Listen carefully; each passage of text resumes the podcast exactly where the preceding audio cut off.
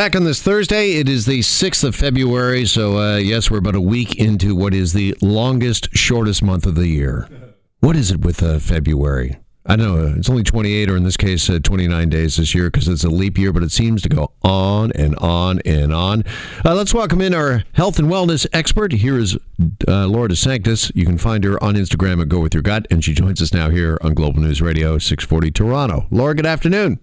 Good afternoon, Jeff. All right. Uh, I'm always happy to talk to you, but we're going to talk about SAD, uh, seasonal affective disorder. Just uh, first of all, I mean, I think we've all heard about this from time to time. It's referenced as the winter blues, but uh, well, what is it? Is it an actual medical condition, Laura?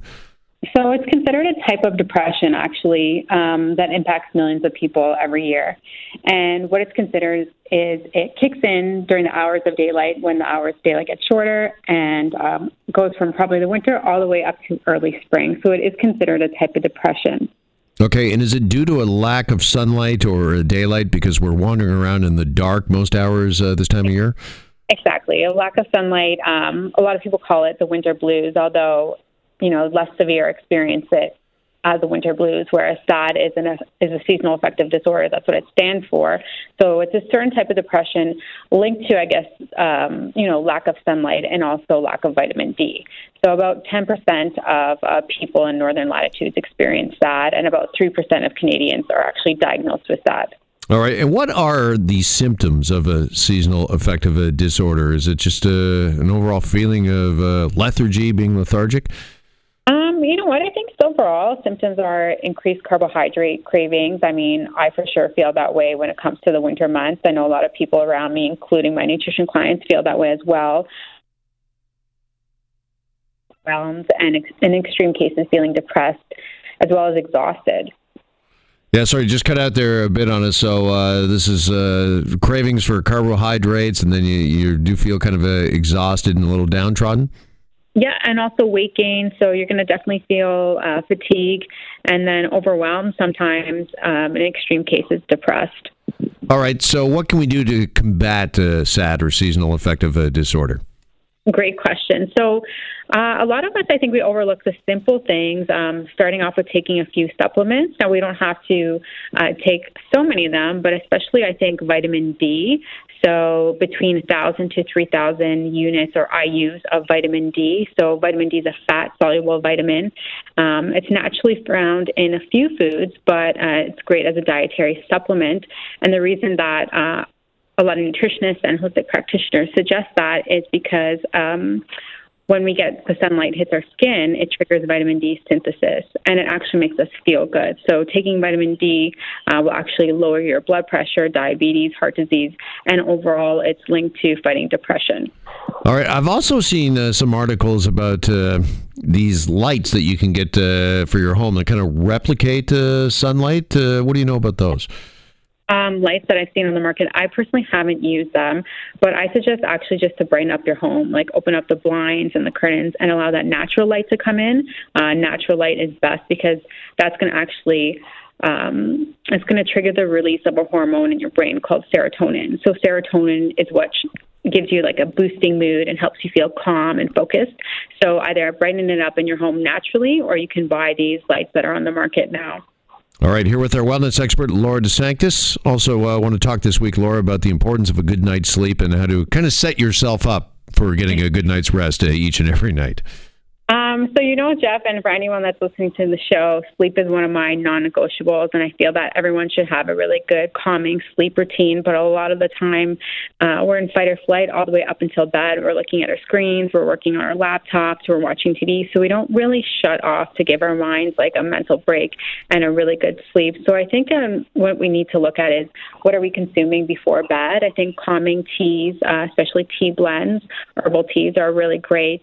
Um, they encourage a lot of sleep and relaxation. So anything with a chamomile or a passion flower or lavender, that really helps. So calming tea, especially in the wintertime as well. I mean, you don't want to go to bed at night having something that's very stimulating like a coffee, but a calming tea blend will really help give you a good night's sleep. Um, as well as journaling. I find that's a really easy, um, cost effective thing to do where you journal at the end of the day your thoughts, you're kind of letting go and releasing not necessarily just the negative energy, but just letting go of all the things that you have on your mind that day. And then as well, I think finding like a really good um, pillow, like a supportive pillow and a pillowcase. Uh, with foam and something that contours around your head. Believe it or not, a lot of people just think any any pillow will do, but I think that really will help, um, and that's a good calming ritual to help you get a good night's sleep. Yeah, let's talk a bit about this journaling for a second. Can that be a plus and or a minus? Because uh, I would be concerned if I start journaling all my thoughts at the uh, end of the day that now those are running through my mind as I lay down. I know for some people it's good to kind of get it out, but uh, for others, could it sort of backfire? For others, it could. It could definitely backfire. I mean, they could get anxious or they could keep thinking about, you know, all these ideas or things that happen throughout the day. So if that, if you find you're an anxious person, if you journal at night or you have too many thoughts in your head and keeps you up, you can also try meditation. Uh, that can help a guided meditation, or even aromatherapy, an aromatherapy spray, and that will really help if you just. Um, usually, the scent is lavender in particular. It's really calming and relaxing. So if you can't do journaling, try spraying um, your pillows and your your sheets with a lavender spray. Yes, I started doing that probably a year and a half, nearly two years ago. Uh, Carolyn makes fun of me on the uh, TV show all the time uh, for it, but I have to tell you that is the most calming thing: is spraying your pillow with something soothing like it. lavender. It's awesome. Yeah, something soothing like lavender, chamomile, uh, sweet orange, palmarosa oils. All those like uh, really herbal um, scents and calming blends will really I think help give you a natural good night's sleep. You know, another thing that I've seen a lot about, and uh, weigh in on this if you could, pardon the pun, uh, weighted blanket. What, what, do you think about these weighted blankets? I, I personally don't like weighted blankets, but um, I know there's some scientific evidence that uh, they do help. They're a great sleep aid. Um, in a nutshell, I guess the weighted blankets are about, about what five to thirty pounds, and they're supposed to imitate a deep pressure stimulation that's supposed to help relax our nervous system. But I've never tried it, so I can't really say that it's worked well for me. Um, but apparently, it may also help with people that have um, anxiety. Yeah, because apparently it's supposed to, I guess, sort of swaddle you or keep you still and make you feel comforted if you've got a, a blanket that's got a little heft to it.